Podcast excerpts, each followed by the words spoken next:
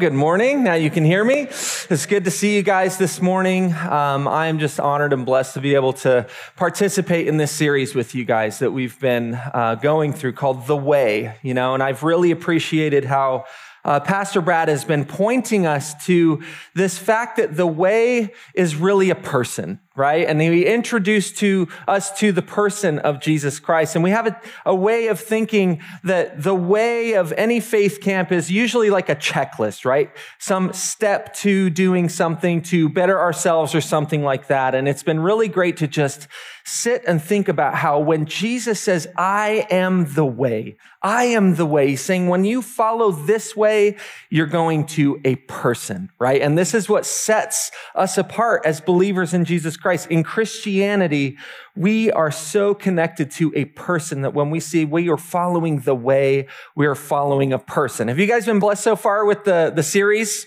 up to this point? Well, today, we're going to continue this series and we're going to be talking about just the easy topic of forgiveness, right? Just, it's super simple, super easy, not hard to wrap our minds around. And you can tell I'm joking, right? Because any of you who've had to actually forgive, you go, this is harder than they say in the books, right? And so this morning, we're going to be talking about the way of forgiveness. But before we get into that, I just want to ask, like, how many parents do we have in the room? How many parents? Raise your hand confidently, right? I'm a parent of three boys. I'm a little biased when it comes to this set because both of my boys are in this show. I love my family, love my boys, right? Um, but how many of you guys, another question, how many of you guys were raised with siblings? How many of you are, okay. Um, I was raised in a small two bedroom house with five other siblings. Okay. We were like the dysfunctional Brady Bunch, if you get that reference and you've seen the Brady Bunch, right? And so, uh, if you were raised with siblings, you know that conflicts are inevitable, right? If you are a parent, you know conflicts are inevitable. And if you're like me, you've probably said something like this to your kids that I, I'll, I'll, confess, it's not very helpful. But we say it, right? In the heat of a moment or in the heat of a conflict, and you've got two kids fighting, and one kid's done something wrong, and the other one, you're just like, hey, just get over it, right? Have you guys said that, or am I the only one, right? Just get over it. Just get over it. And in that moment, we're not really helping our kids to get over it. In fact, I have this thing that I say in my house, and you've probably said the same thing. And I say it kind of jokingly. And I was talking to my kids about it actually this morning on the way to church. And, and my wife was like, I haven't really heard you say that. My kids are like, uh, he says it all the time, mom. Okay. And it's this like when they're, you know, pouting or something. And I go, Hey, uh, cry me a river, build me a bridge. And what, what is it? Get over it, right? Hey, just cry me a river, build me a bridge, and get over it. Again, these are not very helpful tools that I'm giving you right now for the family, but this is kind of how life goes, right? It was this issue of forgiveness. Sometimes we can present a way that's really just not that helpful. And that's what I want to do for you guys this morning is I want to talk about this way of forgiveness we're going to see that it runs directly into the person of Jesus Christ. And I think that it's unavoidable. Um, so this morning, you know, I, I, was thinking about the fact that every single, um, every single faith camp, even in the atheist, which requires more faith, we're not going to get into that camp, uh, it, you can't avoid this issue where we need to forgive because conflict is inevitable. People are going to hurt us, right? There's all sorts of different approaches to this. You know, within Buddhism, it's like meditation and separation from your desire. That's the goal. Good luck with that, but that's the goal, right? You need to separate yourself from your desire. You're angry. That's from these desires and these emotions. And you just need to meditate, look inward, and you need to separate from that. That's the goal. And again, that's just kind of a way of saying, get over it. I'm like, that's not very helpful, right? In Islam, this is an essential virtue that you must have is forgiveness, exercising forgiveness. And again, I'm like, what are the nuts and bolts? How do you do that? I'm the type of person that I have to understand something if I'm going to do it. And this is where I'm so thankful about what Jesus provides for us. So this morning, we're going to start off with a section of scripture and it's found in the Gospel of Luke. Okay. It's found in the Gospel of Luke. And Jesus is saying in Luke chapter uh, 17, he's saying something kind of similar to what I'm saying. He's saying, look, it is inevitable that pain is going to come in this fallen world we live in. It's inevitable. And he's actually saying you need to be careful that it doesn't come through you right? That it doesn't come through you, that hurt and that pain. But guess what? It is inevitable. And he says something very interesting. And I want to actually look at the disciples' response to Jesus' statement. And that's kind of where we're going to start off. So in Luke chapter 17, Jesus says this. He's saying in verse three, he says, pay attention to yourselves. Okay. Be careful because that pain can come right from us to other people that requires the need of forgiveness. But he's saying, I want you to pay attention to yourselves. If your brother sins, rebuke him, say something to him, right? Um, and if he repents, forgive him. If he sins against you seven times in the day and turns to you seven times saying, I repent. And what does that say? You must forgive him right? Is Jesus just saying, hey, get over it? You must forgive him. But I want to focus in on what the disciples say actually. So if the next verse you can just pull up right here. The apostles said to the Lord, this is interesting. What are they saying in response to Jesus' statement? You must forgive. They say, increase our faith. Increase our faith. And that's always struck me when I've read this. I'm like, why are they saying increase our faith, God? If that's true, and if we must forgive, then we are going to need you to do something in us that increases our faith because that feels impossible. And to whatever degree you have been hurt in life, you know exactly what I'm talking about, right? You know exactly what I'm talking about. And there's two things I see in their response. The first one is forgiveness feels impossible and forgiveness requires faith. Forgiveness requires faith. And so when we say to our kids or when we hear messages that are basically approaching for forgiveness from the standpoint of just get over it. If it's looking to yourself, look, there is faith required in forgiving and we need some nuts and bolts to what we are believing that is going to help us forgive. Do you guys agree with that? Right? We need something to believe that is going to help us to forgive. I actually like what C.S. Lewis says he says this, you know, forgiveness is a beautiful idea until you've been told to do it. right? Forgiveness is a lovely idea. It's great. Like I said, everybody, you know, nobody can avoid this issue that we have to be able to forgive. It's a beautiful idea until you're told to do it. And then you're like, I just don't, I don't know how I can do this. I don't know how to forgive. I've been wronged. I've been hurt and I don't know what to do with some of these raw emotions. What do I do with my anger? Because I'm angry that I've been sinned against. And so what do I do with that? What do I do if I'm the one who's offended and I am guilty?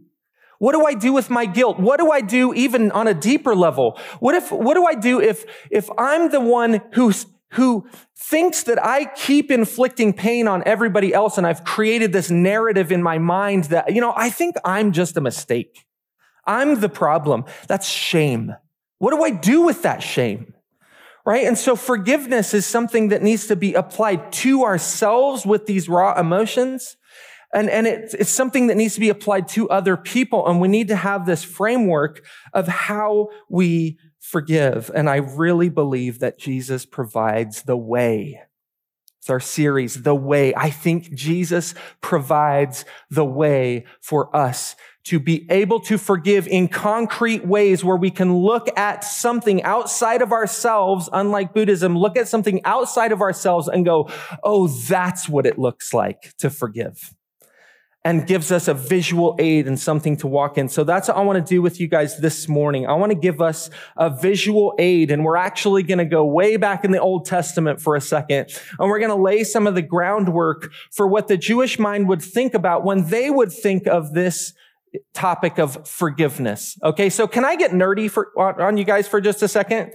Can I do that? Just allow me a little bit of space to just get nerdy for a second when it comes to biblical narratives and stuff like that. I have a point to this, so just bear with me, okay?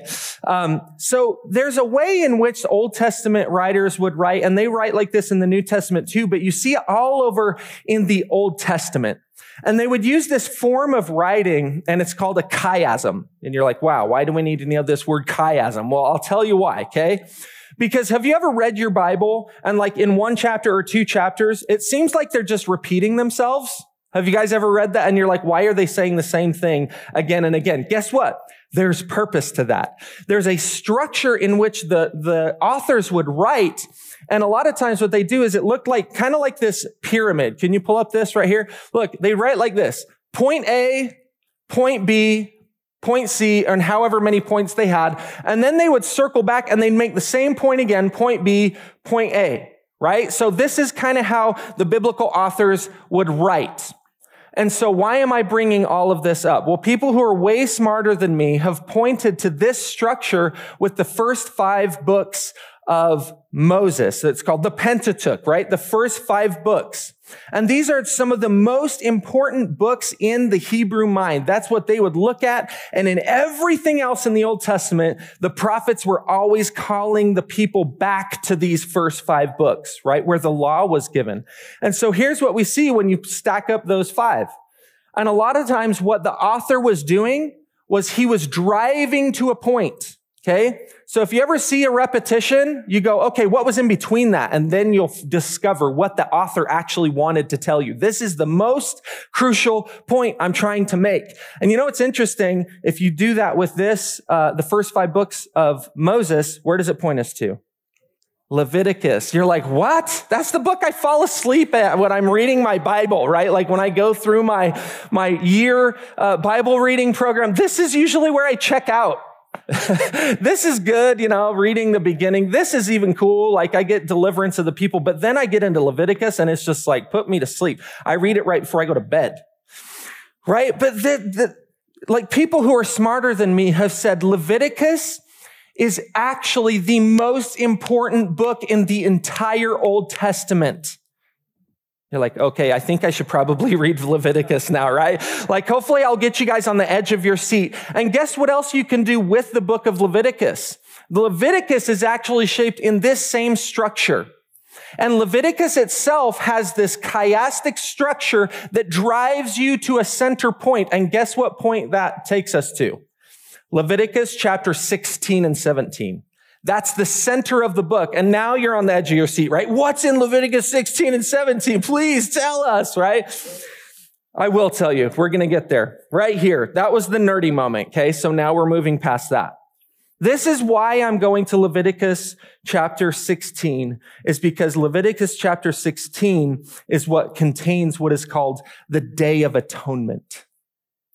And now you're like, oh, that's a pretty important day. For those of you who know your Bibles, that's a pretty important day.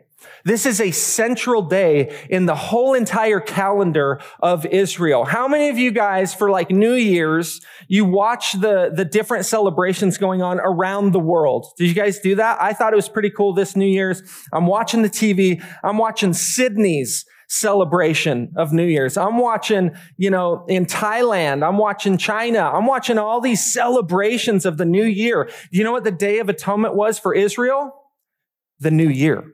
This was their big reset, right? How many of you guys made New Year's resolutions this year?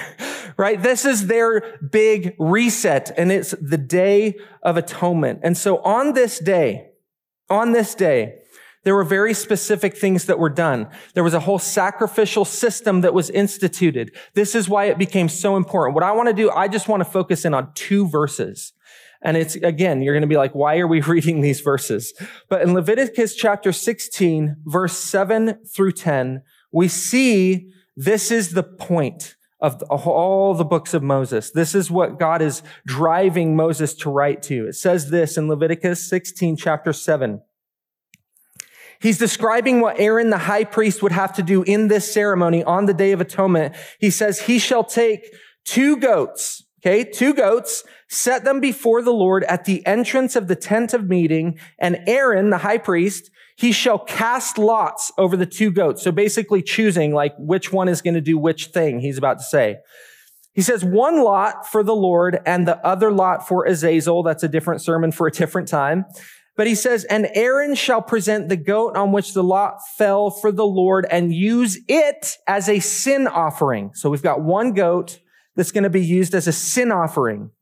But the goat on which the lot fell for Azazel shall be presented alive before the Lord to make atonement over it, that it may be sent away into the wilderness. And that's the key word right there of that second goat, to be sent away. So in the Hebrew mind, they had a very, very visual uh, image. They had a picture when it came to forgiveness, this is what they were looking at. They were going on this day, our new year, our reset. We are looking to our high priest in order to make specific offerings. And these two goats they would take, and it was bloody and it was gross, the day of atonement, right? Like they would take one goat and the sin offering was the goat that would die. And they would offer it for the sins of the people. Okay. And then the second goat, and this is what's interesting, is this is part of what I don't think we think about too often, right? But this second goat, the high priest would lay his hands on this goat, and it says, confess the sins of the nation over this goat. And now you are going to send that goat away into the wilderness. Send it away right? And so I believe that they're doing is they're painting a very specific picture of what is required when we're talking about forgiveness. He's saying there's penalty. That's goat number one, right? There has to be a penalty. Right? So when I'm forgiving somebody, there is a penalty that is required for that evil that has been done. We'll circle back to that. Goat number two is for purging. So you've got penalty and you've got purging. You've got consequences that need to be dealt out and you've got a removal of the, the defilement that went on with the people of Israel. So when they're thinking through forgiveness, this is what they're picturing in their minds.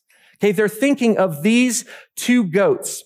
And now fast forward to the New Testament and the author of Hebrews, he says something very specific about these sacrifices. And the author of the Hebrews is writing to a Hebrew context where he knows they have these images in their mind when he's talking about what he's about to talk about. And I want to point out a couple things from Hebrews in relation to this. Okay. We're just kind of laying the groundwork. In Hebrews chapter 9, verse 22, it says this, under the law, Almost everything is purified with blood. And then this is what's important. Without the shedding of blood, there is no forgiveness of sins. That is a crucial statement. That is a crucial statement because he is saying when somebody has committed a crime or something that has hurt somebody else, there is a penalty that needs to happen. And how many times in our exercising of forgiveness, we don't need to, we don't know what to do with the anger and we don't know what to do with our pursuit of justice right? And he's saying there has to be some kind of penalty. There does have to be a penalty. But without the shedding of blood, there can be no forgiveness of sin. All right, now let's think about every other faith camp. If this is true, how is forgiveness of sin even possible? How is it even possible? He's saying it requires something or somebody to either stand in place of you or you bear the penalty for your sin. It has, there has to be something done with it. Has to be. God does not take sin and sweep it under the rug. He does not.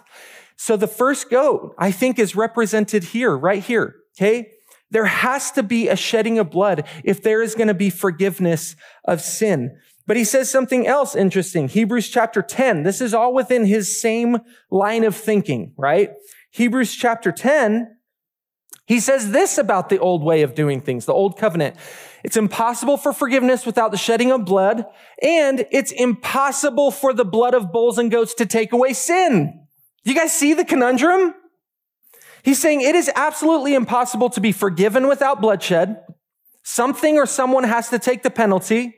And it is impossible for the current system that they knew, the blood of bulls and goats, to take away sin. It's impossible. Do you guys see the need of something to come, someone to come that is greater than these sacrifices, that is going to take away sin once and for all, fulfilling both of those pictures of both the penalty, death is required, and the purging, removal of filth right? And this is what I believe the author of Hebrews and the New Testament writers are talking about when they're talking about the sacrifice of Jesus. This is what he did, right? Hebrews chapter 9, verse 26. I'm sticking within Hebrews because I want you to know this is his line of thinking. This is not just me telling you this. This is his line of thinking. He says, but as it is, he, he's talking about Jesus, he has appeared once for all at the end of the age to put away sin by the sacrifice of himself. He's the greater sacrifice, right? He is who came because the blood of bulls and goats, it was impossible to forgive sin, but yet penalty is still required. And Jesus knows this. He says, I am going to step in. I am going to appear. I am going to sacrifice. And what does that remind you of? Put away. That's that second goat, right? There's a removal of the uncleanness and the filth and everything that has happened to me because of sin. And Jesus is doing something that is going to effectually put that away, to put it away. Right? So Jesus' sacrifice is encompassing both of those animals that we're talking about. He's, for the Hebrew mind, when they thought of forgiveness, they thought of those two animals when the author of Hebrews is pointing people to Jesus, he's saying, I want you to picture Jesus as fulfilling these two very specific things so that you can know how to forgive. Okay, so Jesus' sacrifice takes both the penalty for sin. That's the things I've done. My guilt requires a penalty. Jesus took that penalty for the things that I have done. But Jesus' sacrifice also encompasses the removal of sin, the putting away of sin. And this is where it gets super interesting to me, okay? Because the putting away of sin, that just doesn't, that doesn't just affect like my guilt, the things that I've done. What that influences is actually things that have been done to me. Things that have happened to me that have left me feeling angry and not knowing to do about it. And Jesus is saying, I have done something in my sacrifice for you that provides a framework for you to know what to do with your anger and what to do with your shame, what to do with your guilt and what to do with your shame. Those are two separate things, by the way, right? Guilt, and you've probably heard this before, but guilt says, I made a mistake, right? I made a mistake and I'm guilty for that. But shame says, I am a mistake. It's deep down into the core of your being where something that has happened to you has defiled you so much that you really truly believe that you should not even be on this earth. That's what shame is. And this is where the sacrifice of Jesus, I think, is so important for not only the forgiveness of others, but you with your own ability to even forgive, in a sense, yourself, to create a new narrative about the way you see yourself because of the sacrifice of Jesus. He has painted a picture for you so that you can see the Father is looking at you different than the way you're looking at yourself. If you have shame, the second goat is saying, I, I want to put that away. I want to put that away and create a different narrative for you so that you can think about yourself in right terms, the way that God thinks about you. Right? And so this is so crucial when we're talking about forgiveness. And you might be going, yeah, but I need some, I need some framework on how to do that. And Lord willing, we're going to have a second part to this sermon where we get into more of the practicals, okay, um, at, a, at a later date. But right now I'm going, I just want to bring our eyes back to the sacrifice of Jesus, laying the framework for how it is he has forgiven you. Because I think this is the picture that the Bible paints. If we believe that, then there will be ramifications for how we forgive other people, right? And so why is forgiveness um, so important to others, like forgiving other people. Like everything I'm hearing right now, I'm going, that's my, that is so crucial with me and God.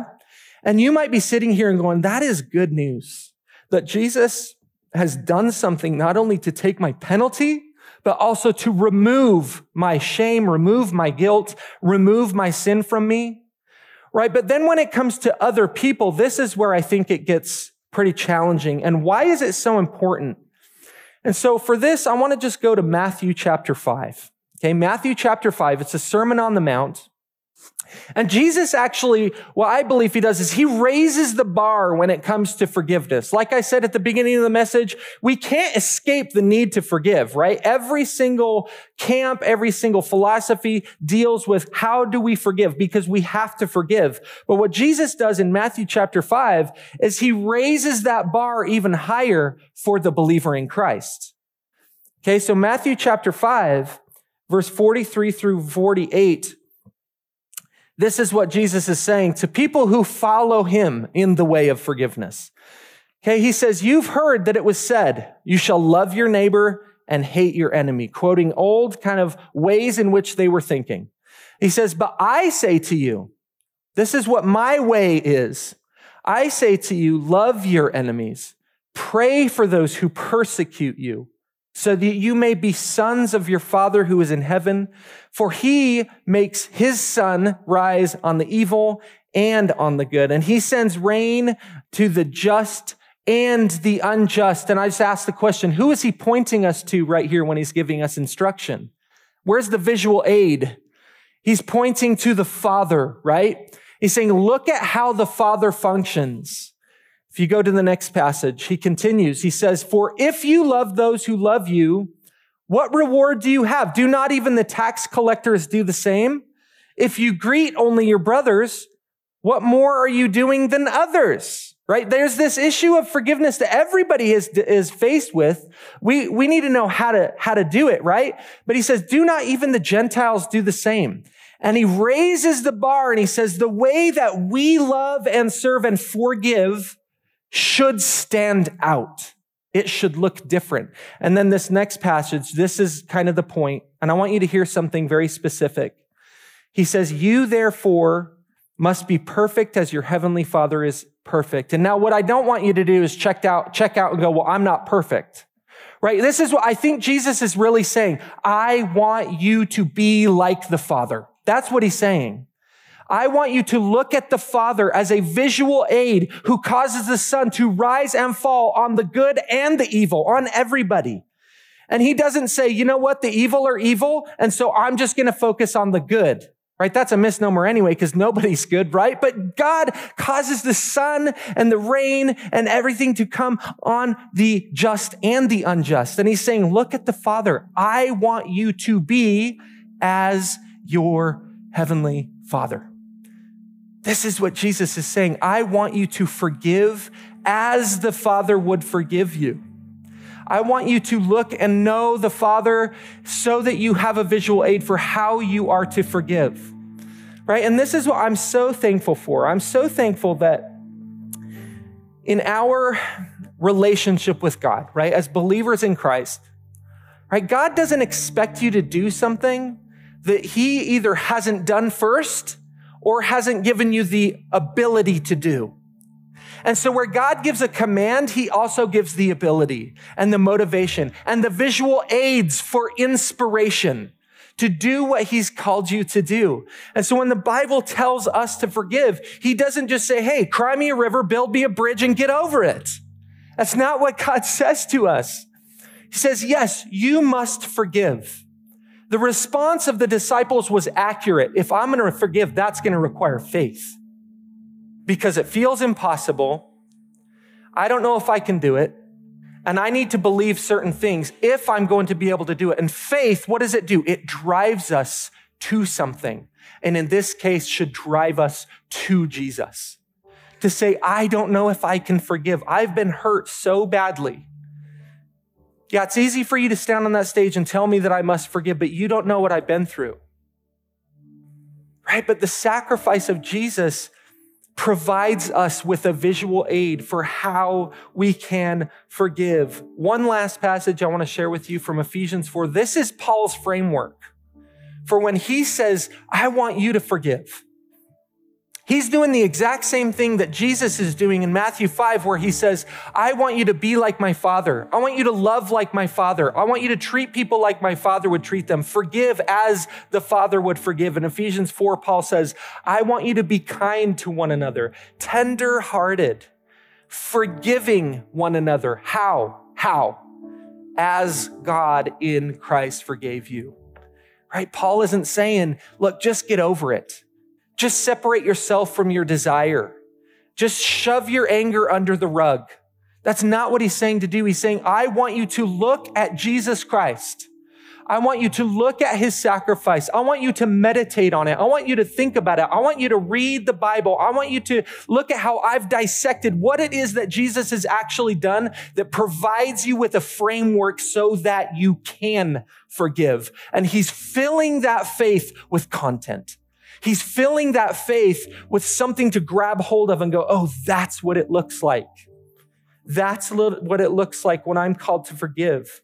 And I, when I look at the way to forgive, leading me to the person of Jesus, it helps me to know what do I do with my anger? Well, I would ask you the question what did the Father do with his anger? Is it right to feel angry when you're sinned against? Absolutely. And a lot of us, maybe some of us need to hear that. Like you feel bad just for being angry as a Christian, right? But the Bible says be angry, but don't sin. Be angry and know what to do with it. The sacrifice of Jesus helps me to understand what to do with it. Be angry and take it to Jesus, the very place where God took his anger for sin. Don't pour it out on people. Did the Father pour out his anger for sin on people? No, he poured it out on Jesus. That's, that's crazy. Right? But it helps me go, I, you know what? I am so angry right now because of what happened to me. And instead of pouring that out on somebody, I am just going to give that to God. I am going to vent and say whatever I'm feeling to God. And God says, do it. Get it out. And how many of you guys feel like, I don't know if I can do that to God? Like, if I really said what is going on in my mind, God would want nothing to do with me. That is so far from the truth, right? If you really said to God, rooted in anger, because you've been sinned against, the things that are going on in your mind, guess what you're doing with that anger? You're only doing the very thing that God the Father did with his anger. And Jesus willfully took it so that he could preserve people. And is that not what forgiveness does? Preserving relationship, right? It's the glue of any community is forgiveness. It helps me to deal with my guilt, right? It helps me to deal with my shame, that second animal being put away and this is why it requires faith. I have to believe that. I have to uh, apply to myself on a regular basis against the narratives of my brain that I am a mistake. When Jesus says, You're not a mistake, and I love you, and I gave my life for you, and I put away your shame on the cross. And I rose from the dead so that you can have new life and a new identity and new power in, in order to forgive people who've done things to you and the things that you've done right? When I look at the sacrifice of Jesus Christ, it also tells me if I'm going to forgive, I'm probably going to need to suffer. And this is the part we don't like. If I'm going to forgive, something's going to need to die. And that is exactly what Jesus shows us. If he was going to forgive us, he needed to die. If I'm going to forgive others, I am going to have to die to my definitions of justice and vengeance and all of that. I'm going to have to let that die. I'm going to have to cast vengeance into God's hands because it belongs to Him alone. And I'm going to have to die to that. And there is a level of suffering in that, is there not? Right? Every time those emotions pop up, I have to apply the gospel, the work of Jesus afresh in my life every single time. And I'm so thankful that God has provided for us in Christ a visual aid so that we can know the way of forgiveness leads to the person of Jesus. And it is very difficult, I think, to forgive without knowing Jesus, without first receiving that forgiveness for yourself, without first experiencing what it's like to be forgiven of your sin. It is very difficult to extend that forgiveness to other people. So, in closing, I just want to, to encourage you guys or challenge you guys, and the, the prayer team would come up and um, be available to pray with people. Maybe you're, you're harboring something. Maybe you need to forgive. And you know, right? Like that, that, for, that unforgiveness that you're holding is actually deteriorating your soul. And it leads to bitterness and it defiles people around you because of that, that desire for vengeance, right? And God is saying, you know what? You need to look to Jesus. Like the apostles, I need faith. I need faith to be able to forgive. And he's saying, Look at me, look at Jesus. Cast that on Jesus, cast your anger on Jesus, cast your anxieties on Jesus. Well, what if they're not held to account? Well, guess what? They will be. And that's the gospel of the kingdom.